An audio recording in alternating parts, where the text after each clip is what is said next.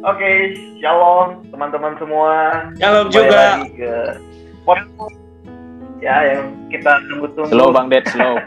Ya kita mau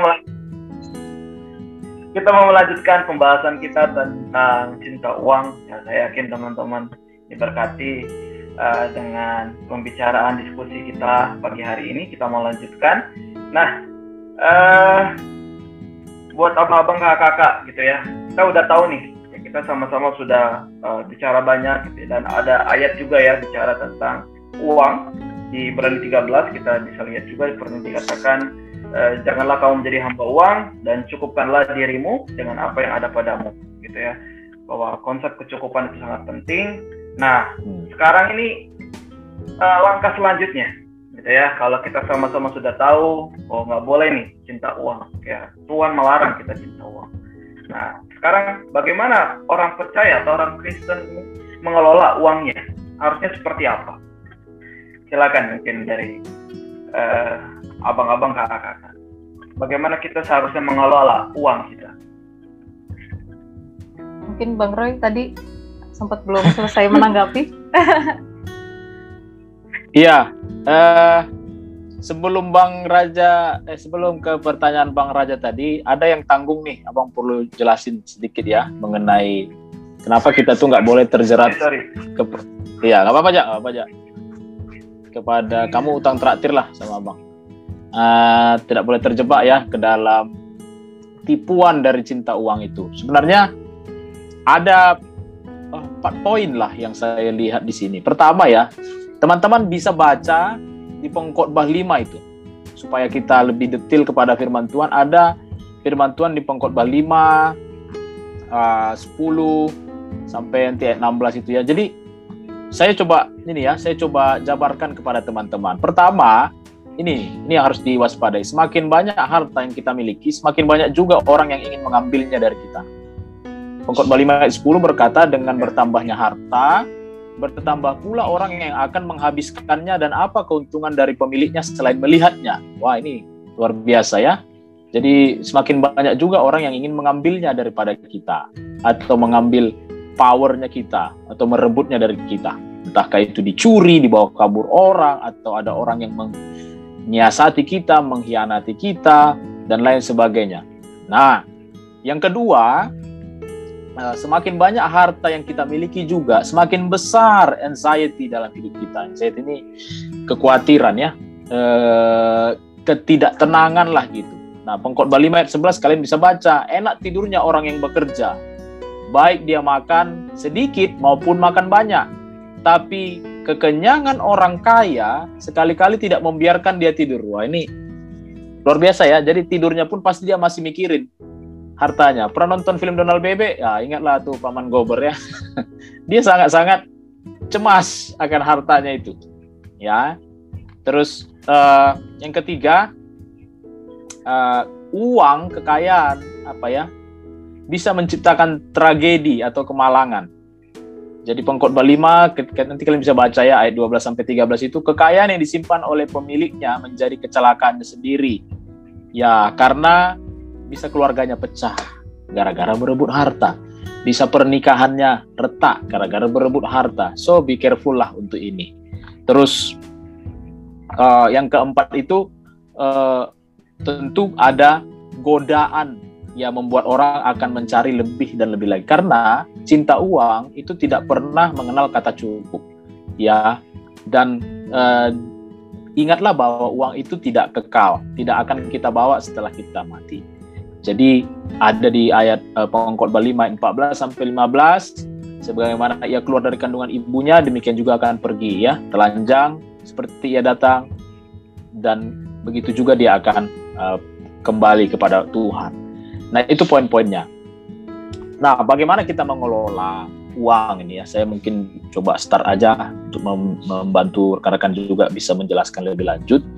Jadi uh, semuanya itu tadi kan terjadi karena orang membangun kenikmatan hidup di atas dasar uang. Nah, jadi mau apa ya motif pertama untuk membangun eh, memanage keuangan yang baik itu adalah jangan menjadikan uang gitu. Jangan menjadikan uang sebagai dasar kenikmatan bagi hidup kita. Tapi uh, nikmatilah hidup di dalam kasih karunia yang kita terima dari Tuhan. Ya, sehingga kita tidak akan dibanding-bandingkan. Misalnya 25 tahun umurku apa yang sudah kulai? Kenapa orang 25 tahun bisa punya 100 juta? Dan itu jadi tren sekarang. Bagaimana punya 200 juta pada usia 25 tahun? Bagaimana pada usia di sebelum 40 tahun uh, uh, masuk ke dalam Forbes bla bla bla dan semuanya itu karena diukur dari materi, kesuksesan yang diukur dari materi. Mari kita hidup dengan apa yang ada pada kita dan kita nikmati hari ini misalnya saya punya keluarga, saya nikmati kehidupan saya dengan keluarga saya, walaupun sederhana. Saya menikmati kehidupan saya dengan panggilan saya, pekerjaan saya. Dan itu tidak tidak berhak apa ya, uang tidak bisa membayar itu. Uang tidak sanggup membayar itu gitu. Jadi hiduplah dalam kasih karunia Allah yang Tuhan sudah sediakan bagi kita sehingga kita bisa menikmati segala kelimpahan di dalam Kristus. Ya ada namanya kelimpahan di dalam Kristus. Bukan bukan sekedar ukuran kelimpahan materi. Yohanes 10 ayat 10 aku datang supaya mereka memiliki hidup dan uh, memilikinya dalam segala kelimpahan. Nah banyak orang mendefinisikan itu uang materi. Bukan jauh sekali tuh dari sekedar uang atau materi. Jadi kelimpahan di dalam Kristus.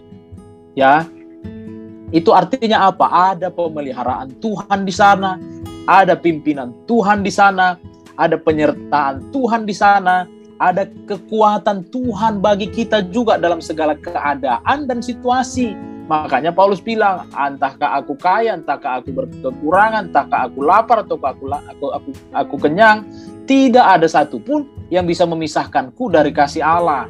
Kasih karunia itulah adik-adik, rekan-rekan, teman-teman yang tidak bisa dibeli dengan uang. Kasih karunia hanya bisa kita terima melalui iman dalam Kristus. Sehingga kita bisa bersyukur dalam segala hal, ya.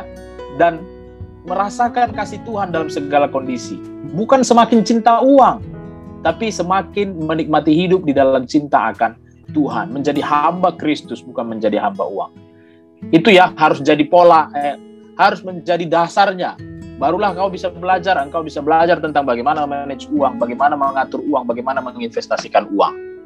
Itu kira-kira ya untuk menjadi pemicu kita. Wow, dasar-dasar yang menarik ya, yang teman-teman saya yakin diberkati. Oke, buat abang kakak yang lain, gimana menanggapi uh, sebagai orang percaya, bagaimana kita seharusnya bijaksana mengelola uang?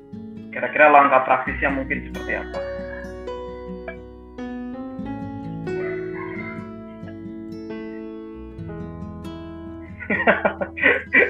yang senyum duluan nggak Sarah. Mandang, oh, tadi mandang. Saling memandang. Ya, kita perlu sadari kalau kalau kita dipanggil oleh Kristus itu untuk apa? Tujuan panggilan kita itu untuk apa? Itu di dalam Kristus kita uh, bukan hidup bagi diri sendiri lagi gitu. Tapi bagi Tuhan dan bagi banyak orang uh, seperti yang sering saya sampaikan ya di kalau lagi PA lagi sharing sama orang kita jadi saluran kasih Tuhan gitu. Jadi uang juga bisa kita pergunakan sebagai baiknya untuk uh, memberkati banyak orang gitu. Supaya mereka juga mengalami Tuhan. Uang juga bisa menunjang ke kita punya pelayanan gitu. Jadi akhirnya ketika kita dianugerahkan ya hmm. dikasih uang gitu dapat bonus dari Tuhan kita dikasih uang banyak misalnya tapi itu untuk uh, kita pergunakan sebaik-baiknya ya untuk pekerjaan Tuhan gitu karena ya tadi ya kita dipanggil tujuan kita selamatkan tujuan kita ditebus itu untuk apa? Nah itu kita perlu pahami juga bisa jadi salah satu pondasi kita untuk mengelola keuangan kita dengan baik. Bahwa uang juga berarti bukan milik kita kan? Uang dari Tuhan gitu ya. Jadi bukan hanya untuk kepuasan kita. Hanya ketika kita bangun satu kehidupan dengan didasari dengan uh, uh, apa ya disertai dengan apa ya rasa cukup kita bisa pergunakan uang untuk hal-hal lain terutama untuk memberkati banyak untuk menolong banyak orang gitu. Jadi um, perlu dengan baik ya. Selain tadi yang disampaikan sama Bang Roy ya kita mungkin bisa sisihkan kalau bicara teknisnya ya. ke yang jadi kebutuhan kita apa aja gitu. Tapi di selain itu kan kita bisa pergunakan banyak hal untuk hal lain untuk kemuliaan Tuhan. Itu menolong orang lain lah. Banyak jadi kalau misalnya lihat uh, gereja mula-mula itu menarik ya. Mereka ada yang jual harta ini di dalam kehidupan mereka berjemaat.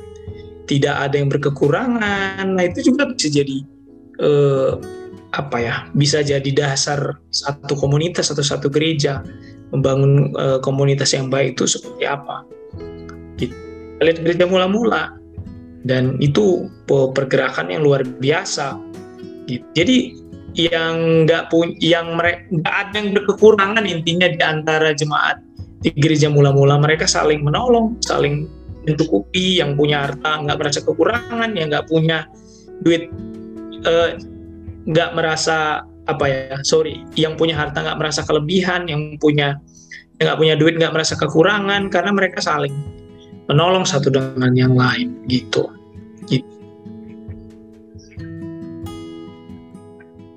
Oke, menarik sekali. Kayak aku ingat satu, satu buah gereja, satu buah gereja saya ingat dia tuh punya program ya. Jadi kayak mereka menyekolahkan eh, anak-anak yang kurang mampu di sekitar lingkungan gerejanya.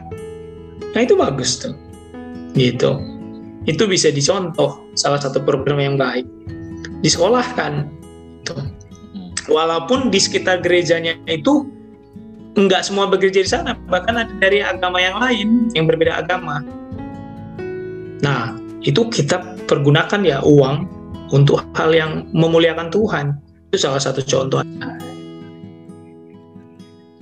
Nah, uh, mungkin saya bisa tambahkan. Jadi kalau kita baca Amsal 21 20 di sana ada firman Tuhan yang berkata uh, ini ya, harta Amsal 21 ayat 20 sorry. Harta yang indah dan minyak ada di kediaman orang bijak ya. Tapi orang yang bebal memboroskannya. Jadi harta yang indah dan minyak ada di kediaman orang bijak. Kebijaksanaan ini eh, penting dalam pengelolaan harta. Tapi orang yang bebal memboroskan. Jadi kalau kita boros, udah pasti itu kita bebal.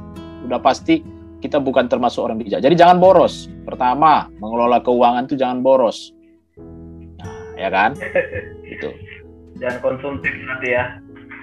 Ya, konsumtif, hedon dan lain sebagainya. Kalau kalau teman-teman lihat versi dari FIH-nya ya, firman Allah yang hidup Amsal 21 ayat 20 ini, dikatakan sana orang bijaksana suka menyimpan untuk masa depan. Tapi orang bodoh menghabiskan semua yang diperolehnya. Nah, ini ini luar biasa. Jadi kalau saya ya, pertama ya, ini harus menjadi apa ya prinsip anak-anak Tuhan. Kalau teman-teman mendengarkan ini, bagaimana kita mengelola keuangan kita? Bagaimana ya? Pertama, kita harus mengerti bahwa prinsip pertama adalah Tuhan sumber keuangan kita, bukan pekerjaanku, bukan bisnisku dan lain sebagainya. Sehingga kalaupun ada something happen, kamu tidak ikut pula porak-poranda imanmu dan lain sebagainya hidupmu gitu. Nah, uh, Tuhan adalah sumber keuangan saya. Jadi uh, apa ya? Saya percaya bahwa Tuhan menolong saya dalam segala hal.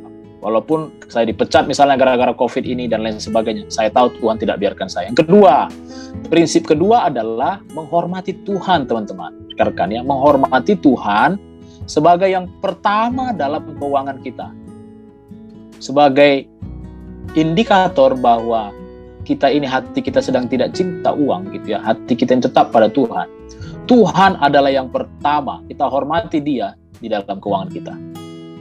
Ya ini suara saya masih jelas ya? Jadi apa ya?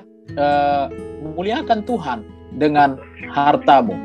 Dengan hasil pertama dari segala penghasilanmu kata Malia kata Amsal ya. Itu kita tahulah ayat itu. Jadi uh, saya akan selalu persembahkan dari setiap keuangan saya itu menjadi persepuluhan. Nah, ini sesuatu yang apa ya? uh, harus diingat loh. Kapan terakhir kali kita memberikan uh, persepuluhan kita? Gitu. Lalu uh, yang kedua berbicara ini ya berbicara kebutuhan hidup. Tadi Bang Dedi banyak bicara tentang kecukupan. Cukupkan kebutuhan hidupmu, ya. Uh, jangan apa ya tadi ya boros. Jangan foya-foya. Belajar untuk punya kehidupan yang cukup. Ada kita harus membangun begini nih. Daripada kita membangun cinta akan uang, kita harus membangun teologi kecukupan dalam kehidupan kekristenan kita. Uh, dalam doa Bapa kami kan dibilang gini, berilah kepada kami makanan kami yang secukupnya. Wow, ini luar biasa loh. Teologi kecukupan ini. Nah, dari uang yang ada, yang tersisa, kamu bisa investasikan. Nah, itu itu case lain lah ya kita nggak bahas di sini. Kalian bisa belajar banyak bagaimana menginvestasikan uang yang baik dan sesuai dengan prinsip firman Tuhan. Pilihlah investasi yang baik. Lalu yang selanjutnya ada juga bagian dari sana untuk ditabur. Tuhan berkata dalam firman-Nya, Tuhan yang menyediakan apa ya roti, nah, sorry, uh, apa tadi uh, roti untuk dimakan dan benih untuk ditabur. Ingat itu ya, tahu ayat itu ya. Jadi kalau kita menuai padi yang kita dapat misalnya, kalau saya seorang petani, saya dapatlah gandum padi. Nggak semua itu mau dimakan, tapi ada yang harus kita sisihkan untuk ditaburkan kembali supaya dia mengisi ladang kita lagi.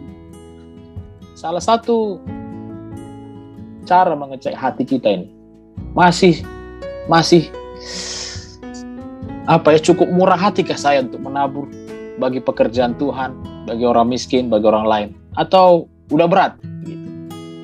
Ya, ingatlah itu yang Abang share ini.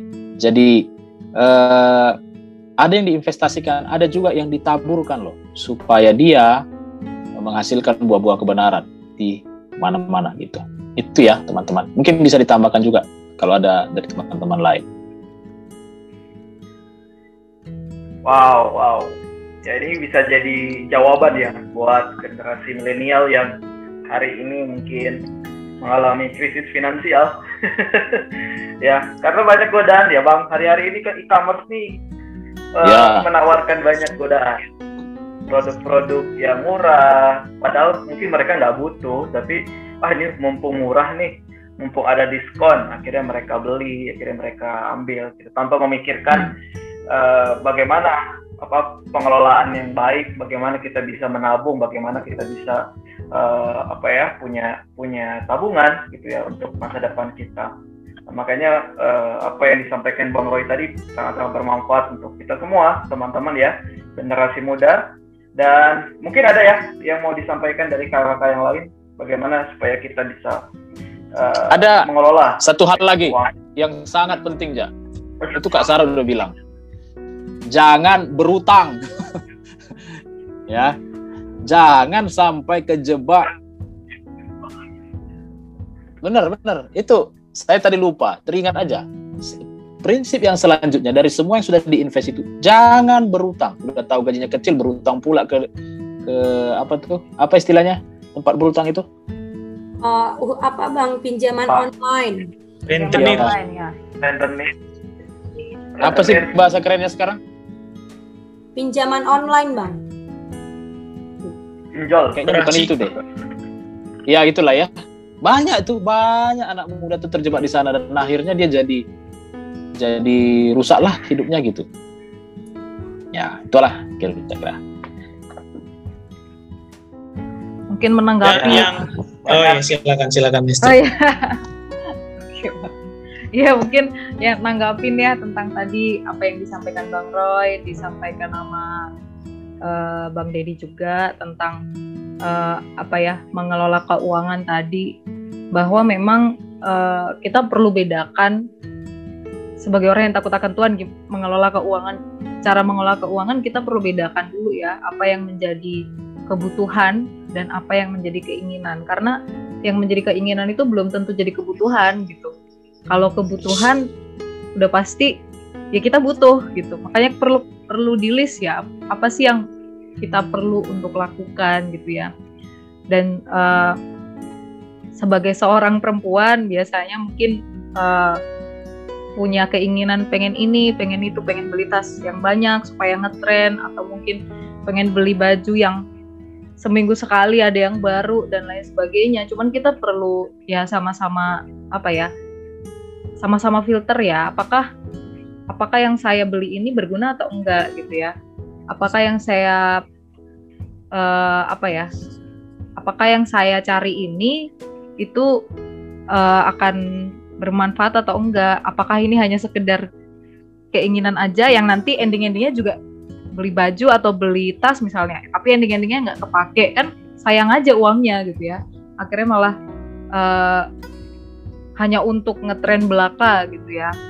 Hmm. Dan untuk memuaskan keinginan pribadi itu kan nggak oke okay ya. Jadi memang lebih baik lebih baik ini sekalian pesan juga untuk pendengar kalau misalnya memang teman-teman punya kelebihan uang ya lebih baik ya ditaburlah ke orang-orang yang lebih butuh gitu karena kan uh, kalau kita berkelimpahan ya puji Tuhan ya secara keuangan kita berkelimpahan ya puji Tuhan dan tapi kita ada kita punya uang yang lebih banyak bukan berarti untuk memuaskan keinginan pribadi tapi justru kita ada itu untuk menolong orang-orang yang malah uh, butuh secara finansial dan itu banyak. Nggak usah nggak usah deh kita lihat ke apa namanya ke lembaga-lembaga LSM misalnya atau apa gitu ya. Kita keluar aja bisa aja tetangga butuh misalnya atau bisa aja teman-teman kita ada yang memerlukan memerlukan finansial gitu ya memerlukan uang gitu. Ada juga teman-teman dari yang Bang Dedi bilang tadi pelayanan kita bisa menabur di sana gitu ya. Ya kita melihat uh, cara hidup jemaat pertama itu mereka saling memberi saling saling ya menjual segala hal harta miliknya kemudian dibagi-bagikan jadi nggak ada yang berkekurangan jadi saling melengkapi gitu ya. Kita ada eh, kita berlebih untuk uh, memberikan kepada orang-orang yang berkekurangan dan sebenarnya supaya kalau firman Tuhan juga sih supaya tercipta keseimbangan gitu ya. Jadi ya. bukan yeah. dap apa dapat uang banyak supaya untuk kepuasan kita pribadi gitu.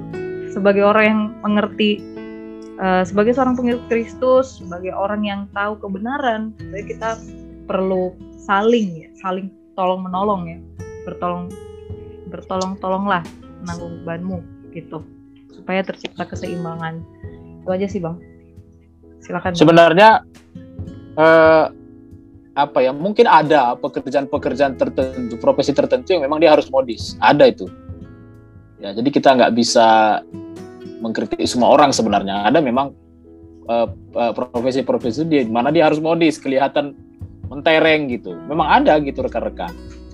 Nah lalu sisi yang tadi dibilang Istu itu menarik ya bahwa memang kita perlu menabur memberi ada pemberian kasih jangan uh, apa uh, berbicara hanya kepuasan. Tapi kalau saya sih, it's okay ada yang kita alokasikan juga untuk kepuasan sendiri.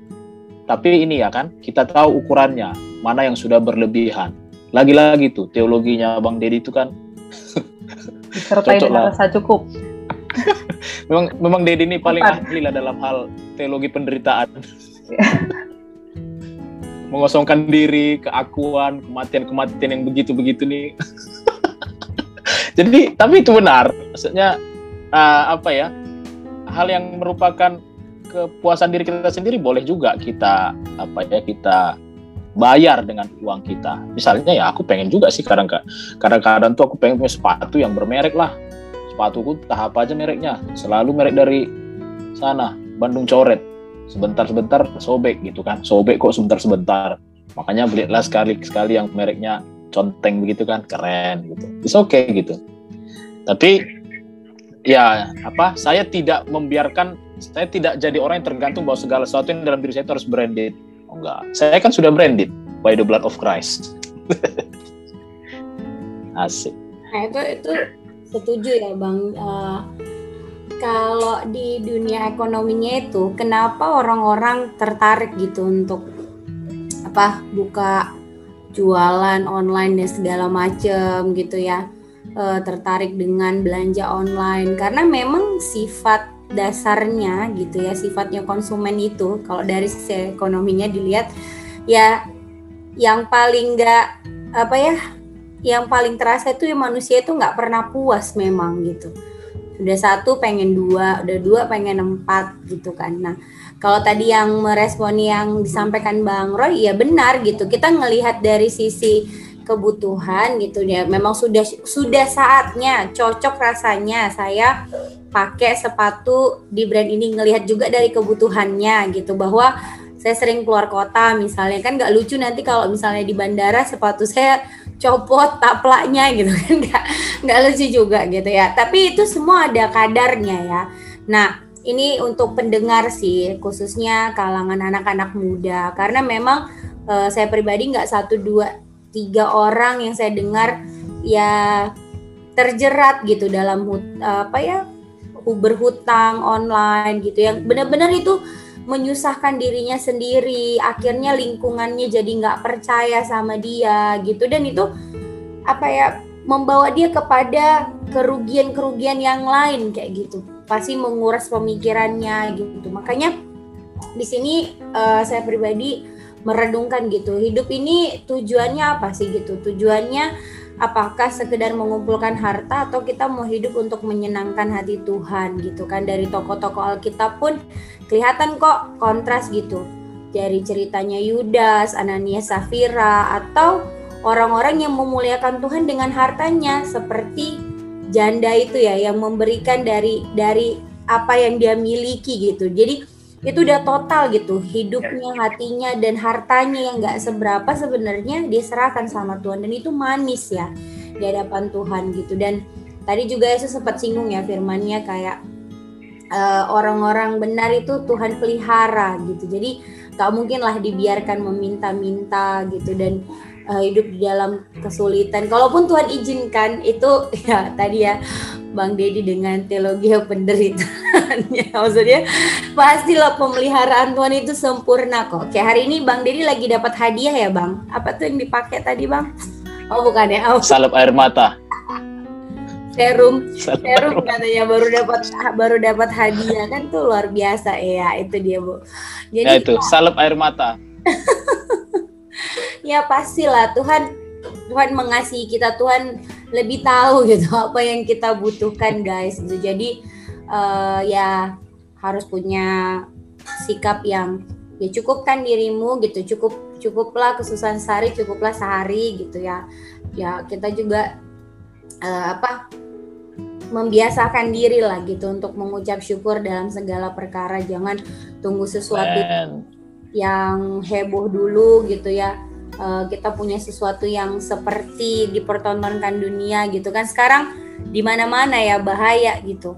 Uh, branded ini branded itu habislah uang. Ya, jangan seperti itu gitu. Jadi ya gitu sih pesannya. Apalagi buat teman-teman muda yang yang masih ada di dunia kampus yang perlahan-lahan meniti karir mungkin eh bukan mungkin ya harusnya kita bijaksana gitu. Kita mengerti bahwa tujuan hidup kita itu menyenangkan hati Tuhan. Ya kita nggak hidup untuk sekedar untuk uang saja gitu. Itu sih paling yang mau ditambahin Raja. Luar biasa.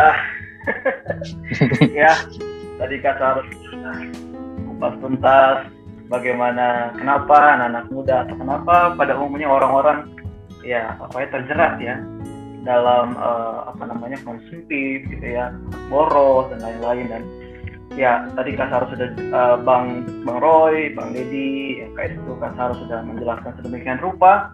Tentunya saya yakin itu akan memberkati teman-teman semua dan uh, tidak kerasa ya teman-teman sudah hampir setengah jam ya kita apa uh, berbincang-bincang ngobrol ya tentang cinta uang dan sebentar lagi kita akan berpisah nggak nggak kerasa ya teman-teman ya.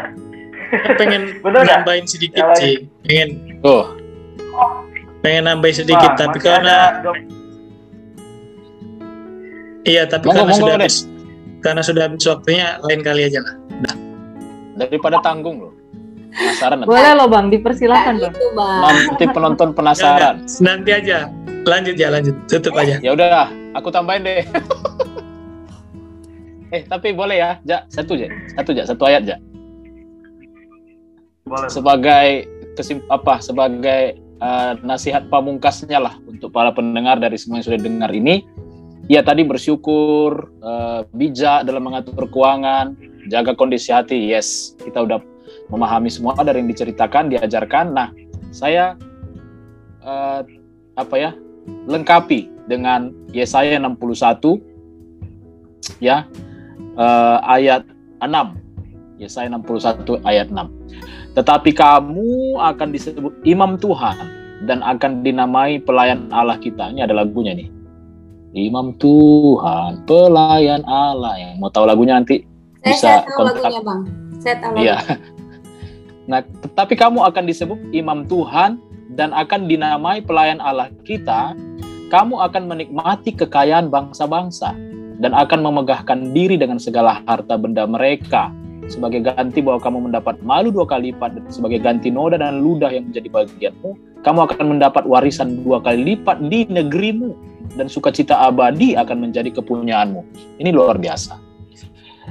Banyak orang eh, menghabiskan hidupnya hanya untuk memburu harta memburu harta. Menjadi berkarir lah bisnis lah apa.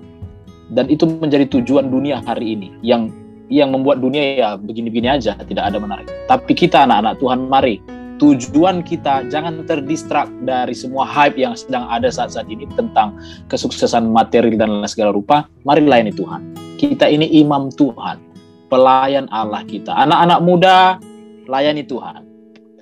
Mahasiswa-mahasiswi, para profesional-profesional muda, ayo kita melayani Tuhan di bidang kita masing-masing. Jangan lupakan panggilan kita adalah untuk melayani Tuhan. Dan Tuhan berkata bahwa ketika engkau melayani Tuhan, engkau bertindak sebagai imam Tuhan, perantara antara generasi ini kepada keselamatan, maka Tuhan berkata, kamu akan menikmati kekayaan bangsa-bangsa. Itu yang dicari seluruh dunia ini. Tapi kamu akan menikmati karena kamu melayani Tuhan. So, mari kita layani Tuhan dengan seluruh hidup kita. Dan Tuhan yang akan memegahkan anak-anaknya ini dengan segala harta benda bangsa-bangsa. Engkau akan mengelola harta bangsa-bangsa pada saat kita melayani Tuhan. God bless you all. Wow. Wow, wow, wow, wow. Ya. Satu kamu juga ya, teman-teman semua. Oke, tidak terasa sudah setengah jam lebih ya. Saya akan uh, undur diri dan teman-teman juga akan undur diri. Uh, sebelum kita tutup nanti kita berdoa akan uh, Kak Saran saya minta untuk dengan hormat berdoa. Tapi sebelumnya juga saya ada ayat penutup ya sebelum kita sebelum kita sudahi gitu ya. Kita bisa lihat di Ibrani 13 tadi ayat yang kelima. Janganlah kamu menjadi hamba uang dan cukupkanlah dirimu dengan apa yang ada padamu. Karena Allah telah berfirman, aku sekali-kali tidak akan membiarkan engkau dan aku sekali-kali tidak akan meninggalkan engkau. Wow, ya luar biasa teman-teman ya ada amin ya bahwa ya uh, sesungguhnya yang membuat kita menjadi cinta uang karena banyak orang khawatir ya dengan hidup ini. Sehingga banyak orang menimbun uang ya mencoba untuk mengumpulkan banyak uang karena dia khawatir dengan masa depan. Dia khawatir dengan apa yang akan terjadi di di masa datang. Padahal firman Tuhan sudah jelas sekali-kali aku tidak akan meninggalkan engkau. Jadi percaya teman-teman bahwa Tuhan tidak pernah meninggal, meninggalkan engkau. Dan kita juga harus belajar ya untuk uh, apa ya punya prinsip yang betul ya sebagai anak-anak Tuhan. Uh, is not uh, owner ya. Kita ini bukan pemilik sebenarnya kita ini pengelola ya. Saat kamu mungkin hari ini menjadi orang kaya saat kamu bukan menjadi pengelola yang benar ya kamu akan jadi miskin dengan cepat. Ya kalau kamu orang miskin saat ini tapi kamu bisa menjadi pengelola yang benar saya yakin kamu akan ya berkelimpahan juga. Ya dan kamu bisa memberkati banyak orang. Jadi kuncinya bukan uh, apa ya kita ini pemilik tapi kita ini adalah seorang pengelola. Ya tidak ada yang kita miliki. Semua yang kita miliki ini milik Tuhan. Ya yang kita miliki satu-satunya cuma dosa ya yang kita miliki cuma lah dosa tidak ada yang kita miliki gitu ya dan semuanya ada punya kepunyaan Tuhan nah mungkin uh, sekian yang bisa kami sampaikan kita akan lanjut di podcast selanjutnya uh, tapi sebelumnya uh, saya minta dengan hormat Kak Sarah bisa berdoa untuk teman-teman uh, yang mendengarkan podcast pagi hari. Silakan Kak. Baik, kita mau satu dalam doa untuk semua pendengar. Kami berdoa dan berharap bahwa rekaman podcast hari ini menjadi berkat ya. Dan jangan sungkan untuk menghubungi kami di kontak person yang ada di deskripsi di podcast ini. Mari kita satu di dalam doa. Tuhan Yesus kami bersyukur kami datang kembali Tuhan di hadapan-Mu dengan hati yang terbuka Tuhan kami percaya bahwa tangan Tuhan bekerja memelihara hidup kami sampai saat ini. Kami naikkan syukur kami Bapa buat pemeliharaanmu yang sempurna dalam hidup kami. Kau sungguh tahu apa yang terbaik bagi kami Tuhan. Kami tidak meragukan Tuhan dalam hidup kami karena Tuhan setia dan selalu setia bagi, setiap hidup kami. Memelihara kami dalam kasih setiamu Tuhan. Terima kasih banyak Tuhan dan hari ini kalau kami sudah boleh Bapa bersama-sama Tuhan memperbincangkan tentang cintakan uang. Tuhan kami berdoa apa pun yang boleh kami bahas Tuhan melalui podcast ini, melalui rekaman ini kami berdoa ini menjadi berkat bagi orang-orang muda, bagi rekan-rekan kami pendengar. Kami berdoa Tuhan apabila mereka ada yang sedang bergumul Tuhan tentang finansial. Tuhan Engkau sendiri yang menyatakan dirimu. Kami berdoa di dalam nama Tuhan Yesus bahwa setiap mereka boleh merdeka Tuhan dari setiap kesulitan finansial Bapak. Ada jalan-jalan yang Tuhan buka dengan ajaib.